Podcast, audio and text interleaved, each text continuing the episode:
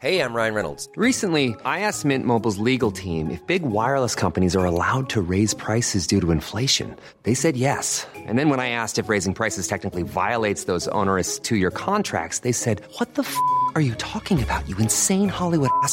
F- So to recap, we're cutting the price of Mint Unlimited from $30 a month to just $15 a month. Give it a try at mintmobile.com slash switch. $45 upfront for three months plus taxes and fees. Promo rate for new customers for limited time. Unlimited more than 40 gigabytes per month. Slows. Full terms at mintmobile.com. I'm Sandra, and I'm just the professional your small business was looking for. But you didn't hire me because you didn't use LinkedIn jobs. LinkedIn has professionals you can't find anywhere else, including those who aren't actively looking for a new job but might be open to the perfect role, like me. In a given month, over 70% of LinkedIn users don't visit other leading job sites. So if you're not looking on LinkedIn, you'll miss out on great candidates like Sandra. Start hiring professionals like a professional. Post your free job on linkedin.com/people today. Burrow is a furniture company known for timeless design and thoughtful construction and free shipping, and that extends to their outdoor collection.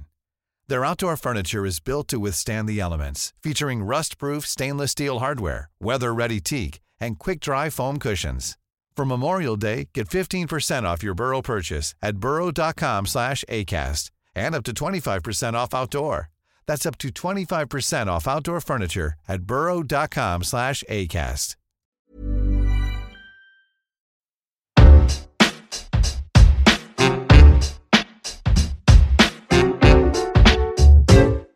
Hello, and welcome to Let's Talk, the Jewish Chronicle podcast, sponsored by the Athena Advisors. I'm Jake Wallis Simons, editor of the Jewish Chronicle, and in each episode, I'll be joined by a special guest to reflect, debate, and have a bit of a schmooze. This week, I'm delighted to welcome the journalist, author, and Jewish Chronicle columnist Melanie Phillips, whose Substack is available at melaniephillips.substack.com. She's going to talk about her journey from the left to the right in politics, Judaism, and Israel. Melanie, welcome, and let's talk. Thank you. So if we start at the beginning, tell me how Jewish was your childhood and when did Israel first appear in your in your life? Well, I had a fairly typical of the time uh, Jewish childhood. That's a child brought up in the 50s and 60s. My parents, uh, both born in Britain, um, belonged to a United Synagogue uh, shul. Uh, we were kosher, but not Shomer Shabbat. Uh, three times a year Jews. And as far as Israel was concerned, um, my family approved of it and was quite proud of it. But it was always for other Jews uh, who were less fortunate than us because we lived in the Golden Medina and it wasn't really for us. Where were your parents' families from? My mother's grandparents were from what is now Belarus, but her parents were born in London. My father's parents were born in Poland and came to Britain at around the turn of the century. Uh, so it was a kind of step change in terms of generations and assimilation and so on and so forth. And was the Phillips name? Did it used to Oh, be no. something very very exotic sounding? Yeah, it was some Polish name, and by family mythology, and who knows whether this is true, my paternal grandfather arrived at the port of London with an unpronounceable Polish name, and they said, "Right, Phillips." uh, who knows? But that's uh, you know, it certainly wasn't Phillips um, in the shtetls of Poland. Yeah. Uh, and so you're, you're growing up in this sort of in Jewish but quite English Jewish environment. Yes, and very un, unreligious. My parents were both, I would say, believers, but in a very kind of basic kind of way. My father, let alone my mother, really didn't have much Jewish education at all. He was brought up by his father to intone what he had to intone. He did it without meaning, without understanding the meaning. He just did it because it was how it was always done. Uh, so I was brought up with very little Jewish education. And the other point about, I mean, I went to Cheder, but that was, you know, that was it. And I didn't go to Jewish schools. And the other point about the Israel uh, dimension to our lives, uh, which may strike you as a little strange, is that my parents never flew anywhere. And I grew up with a flying phobia too. Oh. And I didn't really fly until I think I was in my 40s Really? um, or possibly my 30s. I can't quite remember. what was the first flight that you took Well, what was actually, it the first flight was when my husband Joshua, when we were just, I think, newly married, decided he would crack my phobia. And we flew from Aberdeen to, to some Scottish island. It took 20 minutes. right. And I nearly died of fright. Really? And it, far from curing me of my phobia, it actually ex- accentuated it. Scroll forward, our kids get to, you know, teenage and they want to go to America and do, you know, the, the drive up the West Coast. And I thought, right, I've just got to bite this bullet. Anyway, I went. It was awful. And then I kind of took myself in hand and I did various things. I wouldn't go to what was then a very well regarded flying phobia clinic at, I think, Guy's Hospital in case they might persuade me it was safe. um, but I did other stuff. And I, at that time, British Airways was very good. You would announce at the door of the plane, I'm frightened of flying. I'm a flying phobic. And they would say, right, right. And they would run around and they really looked after you. And they would always have a drill. They always had the same drill. They would take you into the cockpit. I was just amazed. I mean, I couldn't believe it. They weren't looking where they were going, the pilots. They were looking backwards and they had their feet on the console. I, dreadful. And also, you know, the windows of the cockpit, they are, you know, like circular windows. And the sense of being out of not just even in space, but with nothing beyond me was much accentuated. Anyway, long How story short. well, long story short, I was invited to give a lecture tour in Australia. And I thought, well, if that doesn't cure me, nothing will. And it did.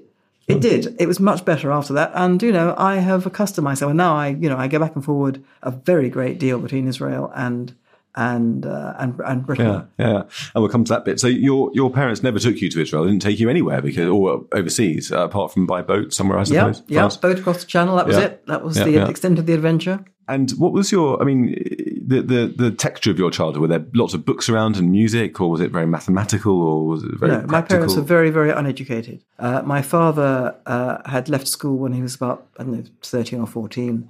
He sold women's dresses from a van. My mother uh, was slightly better educated. I think she had trained as a dress designer. She was psychologically very frail. She had a nervous breakdown in her teenage, never really recovered. And she ran a shop just selling children's clothes. Um, she was a reader. She was um, very keen on Anthony Trollope and historical novels and stuff like that.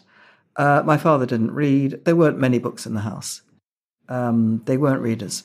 I mean, my, my mother was a reader, but not like, you know, not like we think of readers today. yeah. Yeah. not at all. But you you were, I imagine. Uh, yes, I was an only child and I read assiduously um, because I lived entirely in my mind. I had no siblings to play with. I was very shy. I was always kind of on the fringe of the friendship groups, wanting to join in, never quite understanding why I wasn't uh, the most popular girl in the in the group, and I was left to my own devices. Very few close friends, one or two. That was it. And I read. I read throughout my childhood. So Israel then comes into your life when? It first came into my life in 1982, and I'd never been there and never wanted to be there. I didn't really have much interest in it, I have to say. But in 1982, the Lebanon War happened. I was an editorial writer, a leader writer at The Guardian, just as a matter of simple justice and perplexity. I observed that the war in Lebanon which I thought was probably ill advised by Israel. But nevertheless, I understood it was a defensive war because it was to root out the Palestinian Liberation Organization, which was encamped in southern Lebanon. And nevertheless, it was presented as a war of aggression. And that was the first time I heard the Israelis being described as Nazis. I thought, what the hell? And out the woodwork came not just anti Israelism, but anti anti Semitism. You people, you people. And I mean, I just couldn't believe it. To me, anti-Semitism was, you know, always there, but it was confined to the fringes throughout my childhood. You know, there- there'd been a few nutters who had done this, and we we, we knew it was always it was never going to go away, but it was socially completely unacceptable. Suddenly, this came out of the woodwork, and I observed that the Guardian had a double standard. Uh, Assad, the father, had uh, killed or caused to be killed something between 10 and 40,000 of his political opponents over the course of, I don't know, a couple of weeks. And uh, this was, you know, a news story, but no big deal. Whereas every time any Palestinians got killed in Lebanon as a result of the Israelis, it was a front page splash and there was a furious editorial, there were foaming op eds. And so I said to my colleagues in the editorial room one day, in all innocence, we seem to have a double standard. And they said, Well, of course we do. We in the West are brought up to respect human life. in the developing world, they don't have that concept at all. Consequently, we cannot judge the developing world by our standards. And I say, what on earth are you telling me? That if one is born into the developing world, one doesn't have the same rights to life and liberty that we do? Isn't that racism? And they said, why are you so upset? We do you the great honor, and I become you instantly. I thought I was we, but I became you. We do you the great honor of assuming that you have the same moral principles as we do. Indeed, you tell us that your principles are higher. And at that point, I realized that um, something terrible had happened to Britain, to Britain's most liberal elites, the people with whom I thought I had been marching behind the same banner of opposition to abuses of power, banners for truth and justice, and all that stuff.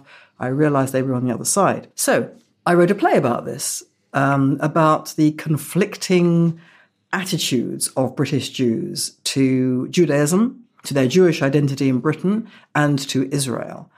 And it was produced at a fringe theatre, uh, and people from The Guardian came along, and I put into the play what they had said to me, because uh, there are other stuff, there's other stuff too. It was called Traitors. And I put in the play what they had said to me of, on this kind of issue. And um, they came along and saw it, watched it, and they said, What kind of people would have said this kind of thing to you?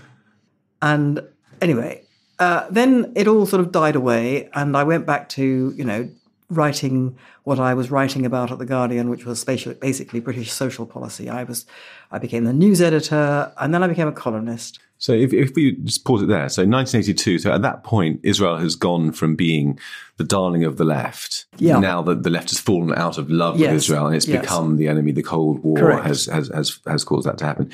And, but you are on the left at yeah. this point. Yeah. And you have this, so was this run in with your Guardian colleagues in 1982 the first crack yes. in the facade of your, of, yes. of your leftist politics yes. that led to the eventual decline into, yes. and, and move into the right? Yes. First of all, they never looked at me in the same way again. I was you. Whatever I said, I was going to be on the other side. And I hadn't really internalized the Israel thing. It was still somewhere else. I just thought it was unjust and unfair, and it had anti Semitism written all over it. Um, and it made me believe, it made me realize that the people I had assumed were on the same side as me and who I could rely on as being the exemplars of conscience and, you know, being a good person were on the other side. And so from that point, I was very wary of what they were saying, and I processed what they, everything they thought through a kind of prism of skepticism. It didn't start then. It actually started much earlier than that, but but in a much more minor way. I have to say, I never thought of myself as being on the left. I thought of myself as being a liberal in the old-fashioned traditional sense. But the mistake I made was to assume that we were all liberals, uh, including people on the left. Um, and indeed, they everyone called themselves the liberal left. Mm, And at that point, in 1982, I realized there was a difference. Um, so I became more wary. But Israel still was kind of not really my thing. And I have to say, you know, the whole Oslo thing just like passed me by, really. Mm. Um, it wasn't my thing at all. I think a, a lot of Jewish people in Britain can relate to that. I think that for a lot of people, because there's so much hatred of Israel on the left, they almost are naturally uh, set to drift into the right because they can't abide that. And that informs their political identities in some way. Yes. Well, uh, it was a kind of cultural watershed. You know, I mean, I know this mindset from the inside because I was part of it. This idea that anyone who opposed that way of thinking, whatever it was on the on, on the left, by definition, anyone who opposed it was the right. And the right wasn't just wrong, it was evil. Mm. They were people who were without conscience, they were rapacious, they were greedy, they were uh, uncompassionate, they were everything bad. Yeah. Yeah. And I thought that. And I suddenly realized I'd become one of them. And I suddenly realized this was complete nonsense. And not just nonsense, but sinister and appalling. But this was a process because it's like your family. You know, you wake up one day and you think, and you find out suddenly, you know, your family has been abusing you. And for psychological reasons, you know, you spent the last 35 years not realizing you're being, abu- you've been abused. So what happens when you finally realize you've been abused? You can't be with them anymore. You write a play. You write a play. You, but you, you can't be with them, but you can't leave them. And it took me a long time to leave them, a long time. So, uh, so from 82 until how long? What? wh- When do you finally break free and, and leave the family of the left, as it were?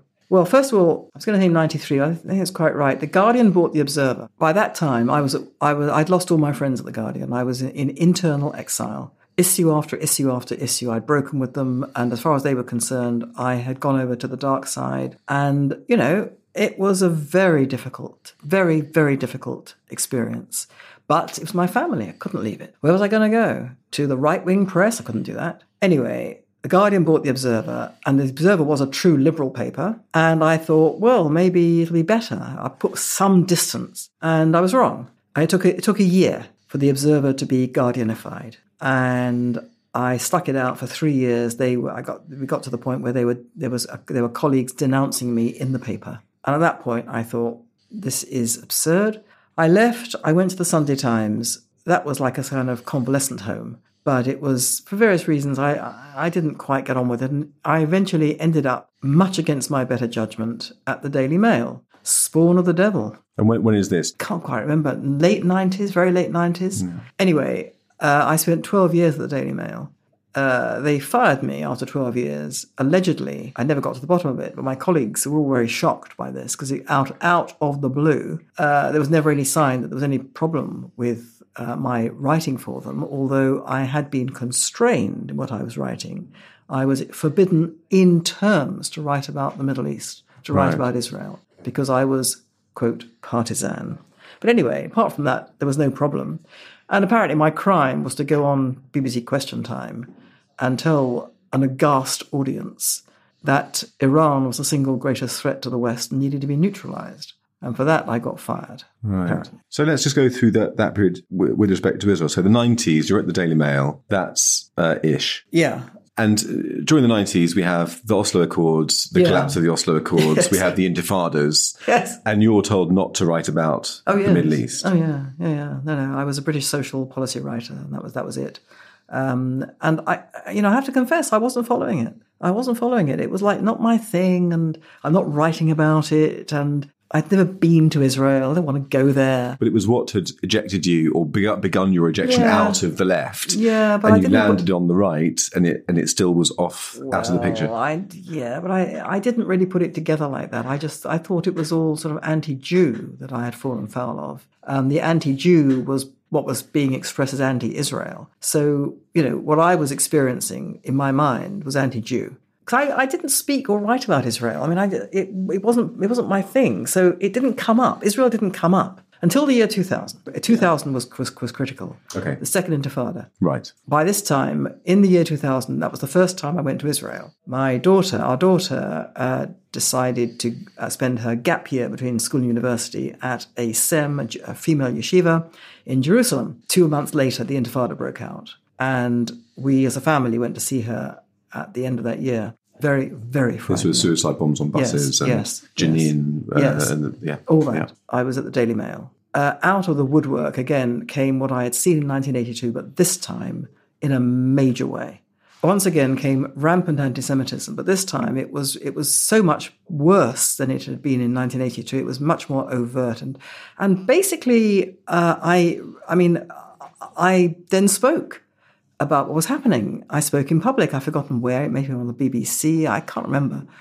And I said, well, you know, why is everyone behaving like this? Israelis are being blown to bits in pizza parlors, and everyone's going on as if they are they're fascists. And what is this? And the world fell in on me. Absolutely fell in on me. I was made to understand in terms to my face and what I was from what I was reading that British Jews had a choice.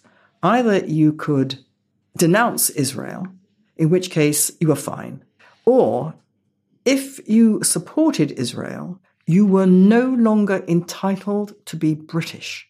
And this was astonishing. And in 2001, I think it was, get a question time, a seminal question for me, a seminal question time in Bristol with a an audience of extremely well-heeled, well-educated, middle-class people, literally with bared teeth, spitting at me because I said, "What is this?"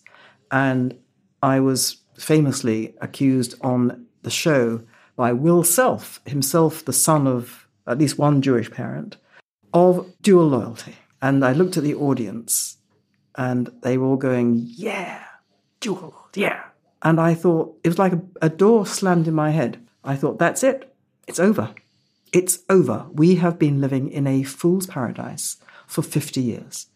And much of the Jewish community at that time said the same thing, exactly the same thing, uh, because everyone was in a state of shock about what was going on. And then the Iraq War happened, and I just listened and watched as people said to me directly in my presence, I was reading it, uh, this is a conspiracy between Jerusalem and Washington, D.C. to subvert the security of the world in Israel's interests. And I knew by this time I was paying attention. I knew that the Israeli government was saying to America, for goodness sake, it's not Iraq that's the problem, it's Iran. And I was being told, literally, I remember some ex army officer who was much in demand for the quality of his stellar geopolitical analysis in the public prints. He said to me, Oh, uh, George Bush has Ariel Sharon's hand up his back. And I said, Really? I thought Iran was the major issue for Israel. And this guy said, Really? Oh, that's a new one on me. Oh, oh, oh. So this changed my entire life. I just thought, I can't live here anymore. And the, the people who said to you, either you're oppose Israel or you're not British, was mm. that that was how they, how you said they phrased it? Who were these people? The upper middle class. Were they colleagues? Were they people at the Daily Mail, editors, or No, friends, or social the? Not at the Daily Mail, no. They didn't say that. I remember this being said at a debate hosted by The Economist, uh, where the proposition was, or not proposition, but you know, the, the argument was in terms, the British Jews have a choice now. Choose either to denounce Israel or you are no longer to be considered properly British. And the audience went, hmm, yeah. I mean, that was the point. It wasn't just a few rogue people saying it. That wouldn't happen now, would it? In in such overt terms here in Britain. I think the debate has moved on. It's not a question of dual loyalty anymore. It's it's it's in a way much worse than that. It's uh, you know if, if you support Israel, then you are a demon along with the demon Israel. I mean that's that's that's it. It's not a question of not being British. You are just you know not worthy of being a human being. But we see in politics, I mean, in the Tory party, Yeah. there's a lot of support for Israel. Yeah. And, and indeed, even in Keir Starmer's Labour Party at the last Labour conference, uh, the Labour Friends of Israel event was very well attended and energised uh, in a way that obviously it wasn't during the Corbyn years. Uh, I mean, do you not think it's more complicated than, than that? That there's that there's more support than you're allowing? It's gone very much underground. The Corbyn thing has um, re delegitimized anti Israelism in many respects. So, certainly, the Starmer La- Labour Party, I mean, Starmer has been very ruthless and very effective in suppressing it. But you don't have to look very far to see these views within his own party still, and more broadly on the on the left. I mean, and the Jewish community has fallen for it in Britain, fallen for it completely. And now it's safe to go back to being being Labour. Really, really, I think they are making a terrible mistake. The Conservative Party is very interesting. Uh, I can't remember a time when there were so many uh, Conservative members of Parliament who were so pro-Israel. That is absolutely correct. But I mean, who cares about the Conservative Party? I mean, they're probably going down in flames anyway. But I mean, the, the people who are the avatars of our culture, who actually make the cultural weather, I would suggest, are never the Conservative Party. They are the BBC, they are the mainstream media. The mainstream media, even those papers which editorially are quite friendly, uh, and quite fair and balanced in their editorials, their news coverage is appalling. They simply, I think, ma- mainly out of ignorance, but also because, you know, they have to have the story that everyone else is having. They just put into their papers very often agency copy, uh, which is then bylined with their own reporter. Agency copy, which very often is written by um, Palestinian supporters uh, from the Middle East, some of whom, if not all of them, uh, have to write this uh, because otherwise they'll be killed. You know, there's a whole number of reasons why the news coverage is so completely one sided. In my view, the Jewish community in Britain does not make the case either. It is very, very lackluster. Okay, you know, there's a lot of support for Israel, sort of rah rah, but when did you ever hear a leading member of the Jewish establishment say everything that Israel does is legal. There is uh, no such thing as the illegal occupation. The Foreign Office in this country is telling a murderous lie. When did you ever hear that? They will never say it. Probably because they don't actually think it themselves. They they they they swallowed it. Uh, you say it's complicated. It is complicated. It, you know it operates on on many levels. And you know among ordinary people, which I differentiate from people who are educated upper middle class, who are not ordinary at all, ordinary people really don't have a problem with Israel. The lower down the social and educational scale you go, the more sensible and grounded and decent they are. Um, their basic view is, well, we don't know about Israel, but they seem to be sort of people like us, surrounded by raving lunatics, who want to wipe them out. Well, yeah, that's that's really about it. That's all you really you need to know. and as soon as you start getting people with education, you get all this terrible stuff about, you know, colonialism and oppression and illegal occupation and, and all the rest of it. Do you know, I um Many of us have those stubborn pounds that seem impossible to lose, no matter how good we eat or how hard we work out. My solution is PlushCare. PlushCare is a leading telehealth provider with doctors who are there for you day and night to partner with you in your weight loss journey. They can prescribe FDA-approved weight loss medications like Wegovy and Zepbound for those who qualify.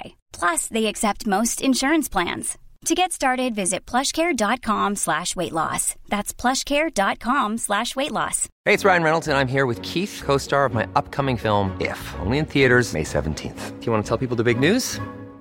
All right, I'll do it. Sign up now and you'll get unlimited for $15 a month in six months of Paramount Plus Essential Plan on us. Mintmobile.com slash switch. Upfront payment of $45 equivalent to $15 per month. Unlimited over 40 gigabytes per month. Face lower speeds. Videos at 480p. Active Mint customers by 531.24 get six months of Paramount Plus Essential Plan. Auto renews after six months. Offer ends May 31st, 2024. Separate Paramount Plus registration required. Terms and conditions apply if rated PG.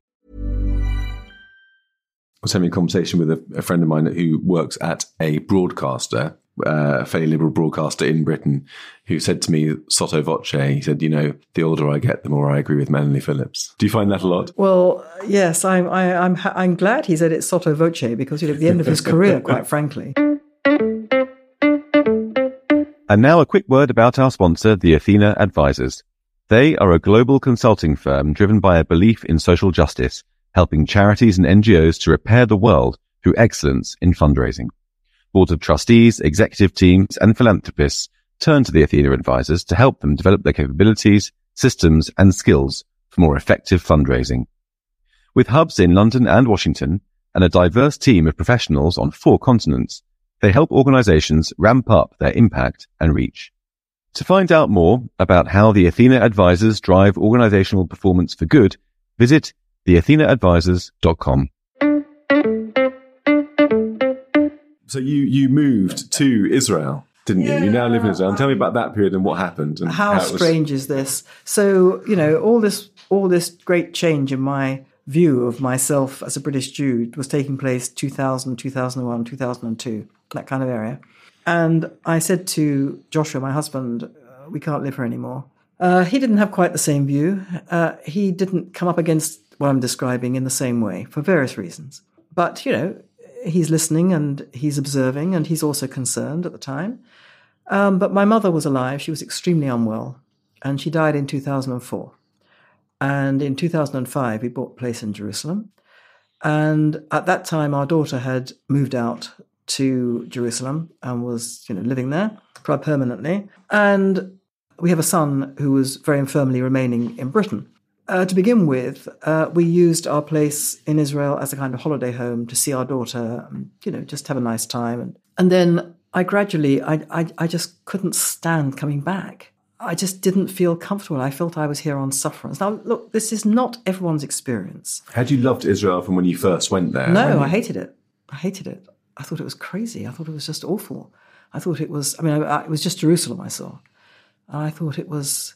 It was so religious, and it was so introverted, and it was so tense, and everyone was basically crazy. But fast forward to, to, to now, and you're you've got your I still think apartment there, and you're thinking of moving there to somewhere that you didn't feel a bond with. Well, I I, I changed in that period, in, in in that intervening period. What changed you? I, a lot of things changed. Um, I began to realize how, first of all, how little I knew about the history of the Jewish people, how little I knew about Judaism, how little I knew about the religion, and how I had made judgments on the basis of fantastic ignorance and intolerance. And I met a number of people through a number of different routes over these years. And I started to become educated in what it is to be a Jew. And, you know, my reaction is not the reaction of everybody at all. And what, what is it to be a Jew? To be different. To be different, to understand that unless you accept the difference, then you are eroding one of the basic principles of Judaism. That's the first thing. The second thing was to understand that Judaism is a kind of, as I like to think of it, a kind of three legged stool composed of the people, the religion, and the land. And although I kind of knew that while I was growing up, I didn't really understand that these things were all connected. If you are a Jew who never wants to go and be in Israel at all, you think it stinks, you're still a Jew if you're a Jew who doesn't observe any of the commandments, you're still a Jew. But if you knock away any of those legs, then the thing collapses. And the attack on Israel was not just an attack on Israel's government, it was an attack on the unique right of the Jewish people to that land.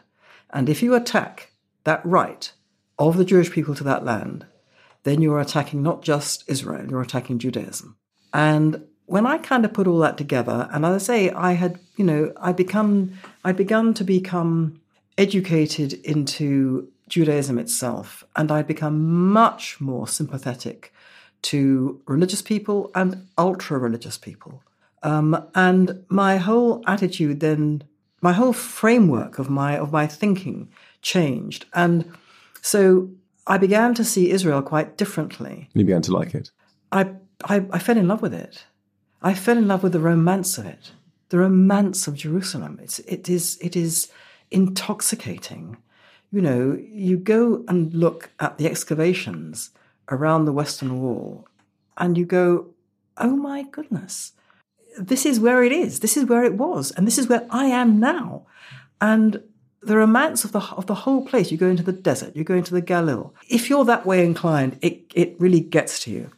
And the people that you meet, the people living there, I have found in Jerusalem, are extraordinary, quite extraordinary. You, you find some amazingly interesting people, and people, the thing that that really has I find so life affirming is that the place is life affirming. This is a place which is teeming with children. It is, I think, one of the very few places in the world where the birth rate is considerably over replacement rate, not just because of the ultra Orthodox. Indeed, their birth rate has come down, you'll be pleased to know, from an average of 12 children per woman to mere eight per woman. Shocking. But the average birth rate is between three and four. And, you know, the Chilonim, the secular people in North Tel Aviv, they're all having three and four children and they all basically think it's you know, it's, their, two marriages. It's their it's cynicism. It's, they think it's their duty, and you get this sense, which is absolutely life affirming, of everybody pulling together in the last instance. I find it astonishing that you know the, the one of the catchphrases is "Hakol yeh beseder," and you think, what? Everything's going to be okay? What here? With 150,000 Hezbollah missiles pointing at us uh, from uh, Lebanon, which can wipe us all out, with missiles coming over uh, from Gaza every five seconds. Down the road from me, what, three or four miles down the road from me, rockets were fired in the territories, not just in Gaza. And Hakol said it, everything's going to be fine.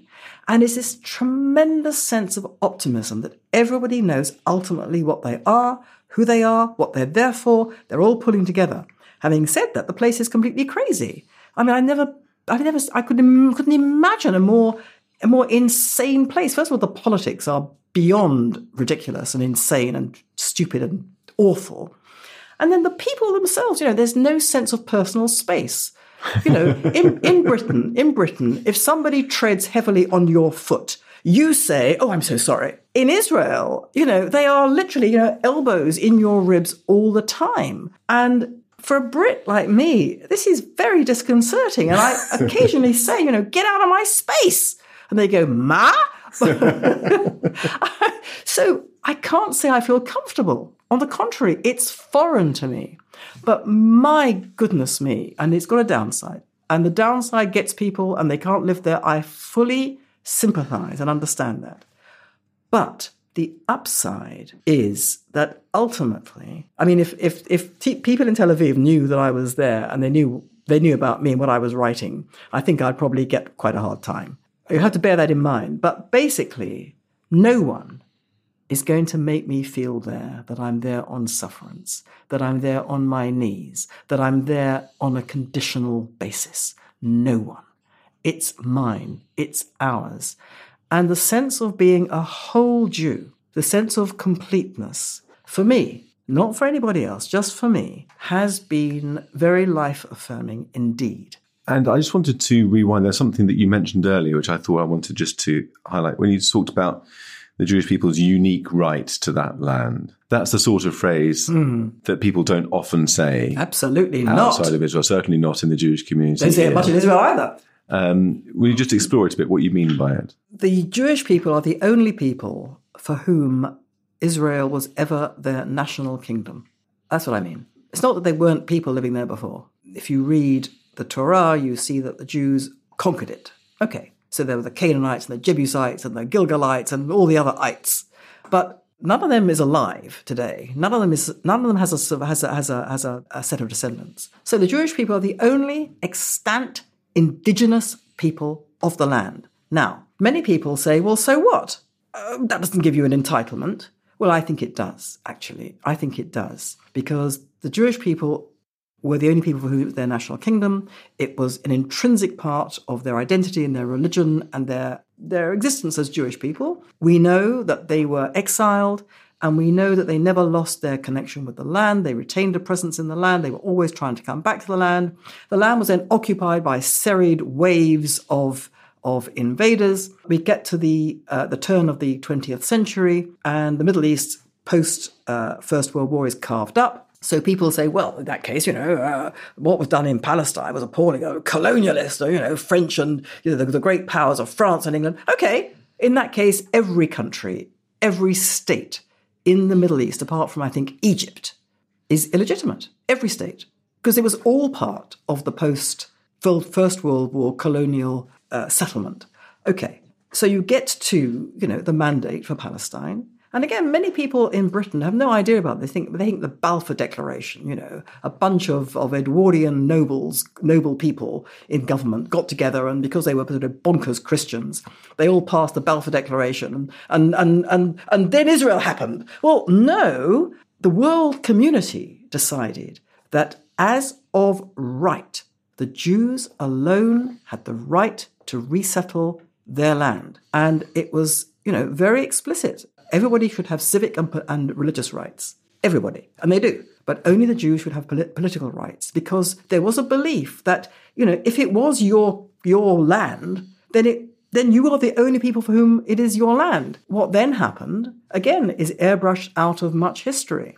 But what then happened was okay, so the majority of people living in the land at that time were Arab, but they were mainly nomadic. There was no Palestinian identity the word Palestinian was applied to Jews, Palestine Post, Palestine National Fund, and all the rest of it. Uh, the Palestinians were the Jews. The Arabs identified as Arabs until 1963 or 64, when Yasser Arafat cooked up Palestinian national identity with the Soviet Union, and the rest is history. And meanwhile, many of the nationalism was, arose in the 30s. Well, hang on, but many of the people who um, we are led to believe uh, were the indigenous people of the land because they were there in the 20s and the 30s.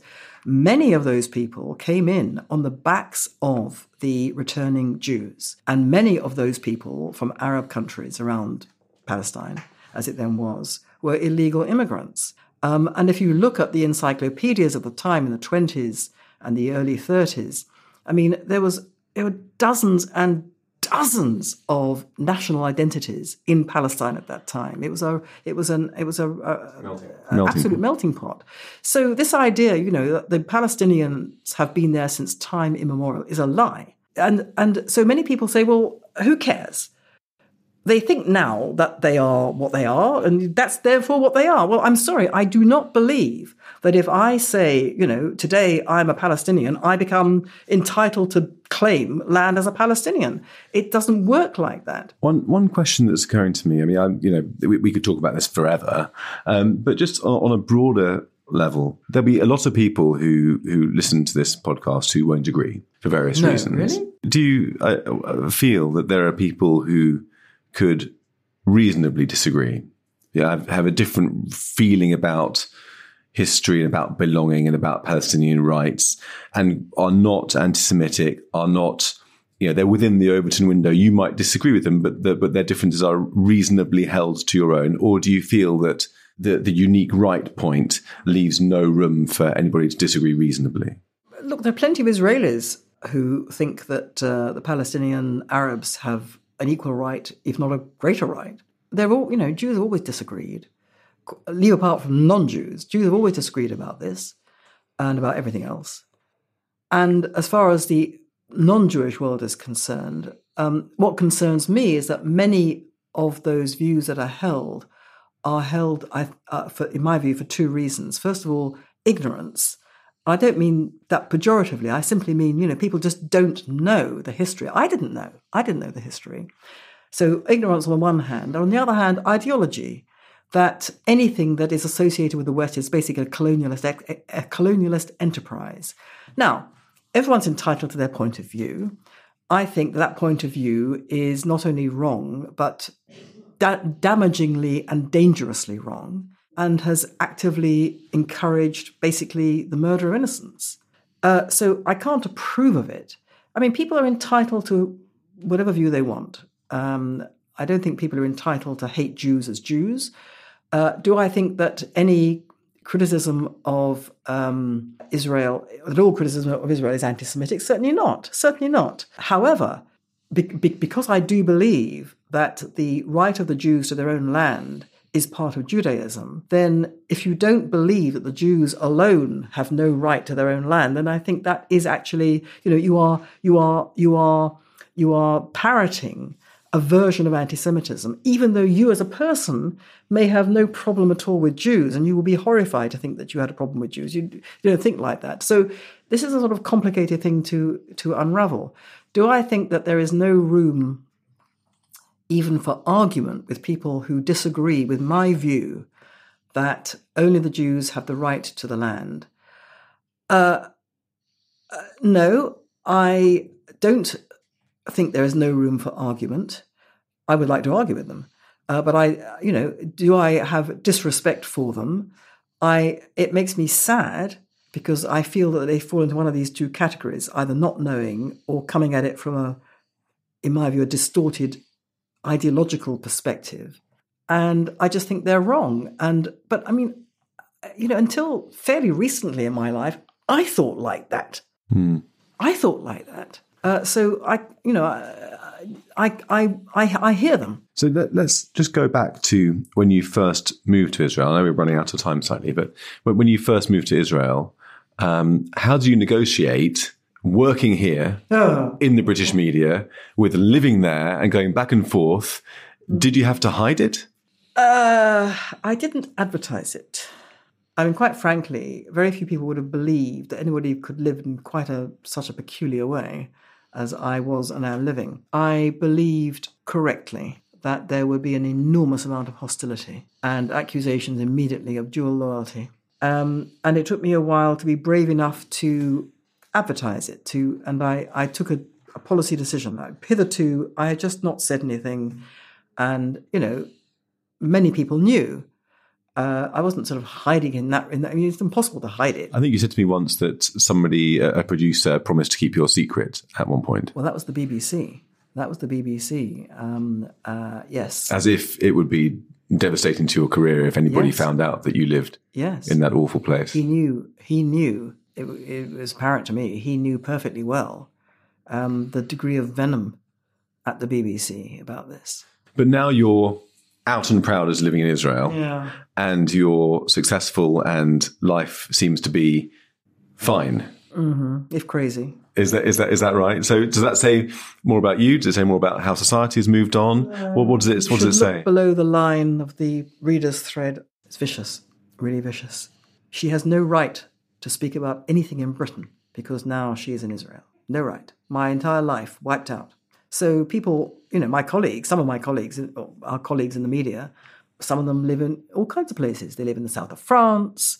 They live in America. You know, technologically, you can do a lot uh, uh, without being uh, in Britain. Those people don't get this kind of treatment. Okay, that's how it is. So I, I took the view after a while that it wasn't fair and it wasn't right for me not to say this out, out outspokenly, to say what I was doing. And so I, I took that decision. I decided, you know, I would take what take what followed. Uh, look, I've made an entire career out of dying on every single possible hill simultaneously.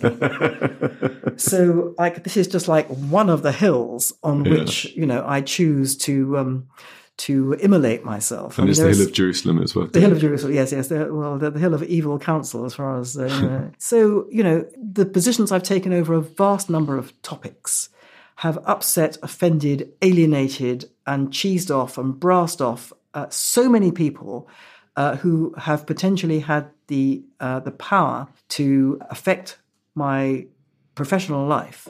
That I really, I mean, I you know, I, I there's no point trying to work out, you know, which which which of them has done me the most damage.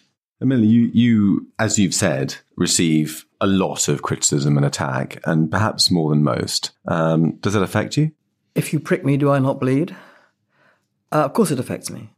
Um, people have this assumption that, you know, because uh, I say stuff as I see it um, and I uh, give no quarter as people see it, um, that I'm not affected. Uh, they believe that I'm not really human. Um, it affects me very badly. Uh, I, it upsets me a great deal because it's vicious, it's unjust, it's a bit frightening. Um, and I really don't enjoy it. I do not enjoy the cut and thrust. I people You don't seek this, to provoke it. no. On the contrary, on the contrary, I've always, you know, right from the get go, right from the time when I first offended people back at the Guardian, all I did was say what I thought was right, and then the world fell in on me. And yeah, I dug in my heels and I thought, right, they are not just wrong, but they are damagingly wrong. And I have to say that. And so I went on and on and on. I did not give ground. Um, but uh, it is extremely hurtful. But you know, you learn to you learn to deal with it. Um, I wouldn't say I've developed a thicker skin. I would say my skin is as uh, thin as it ever was. But you learn to kind of park it in a way. And also, they started by calling me right wing, and then I was very right wing, and then I was ultra right wing, and then I was uh, a neo Nazi, and then I was a fascist, and then I was a Zionist, and then I was insane, and then I was a neo Nazi, Likudnik, Zionist, fascist, insane Jew. And once you got to that point, once they've called you all those things, you think to yourself, right, what are they going to call me now? And they kind of run out of the lexicon. There's no more. And you think, okay, and I'm still writing. And then it kind of gets a little bit easier to bear because you think they haven't won. I'm still here. And that is what has kept me going. Plus the fact that beyond these terrible things that are thrown at me, I have to say the thing that has really kept me going is the people who have written to me over the years and who I meet in the street. And this sounds terribly self regarding, but it's really important to me. They write to me and they come up to me and they say, Your writing means so much to me. I thought I was going mad. I thought I was the only one who thought like this. You have given me the strength to carry on. You have made me realize there are millions of people like me. Whatever you do, do not stop. Don't let them stop you. Now, As I say, that may sound rather self regarding, but it is absolutely crucial because you then realize, and I realized this many years ago, that the noise and the venom and the, the aggravation and the, and the, the titanic noise coming at you the whole time. You are this, you are that. It's overwhelming. But then you realize that those people speak for a very, very small number of people. But out there, there are millions and millions who think like me. And one of the reasons why my opponents are so vicious and why they have to shut me down in their minds and why they have to shut down so many people with whom they find that they so profoundly disagree is that they are frightened. They're frightened that they can't sustain the argument. They are frightened that there are so many millions who might think like that.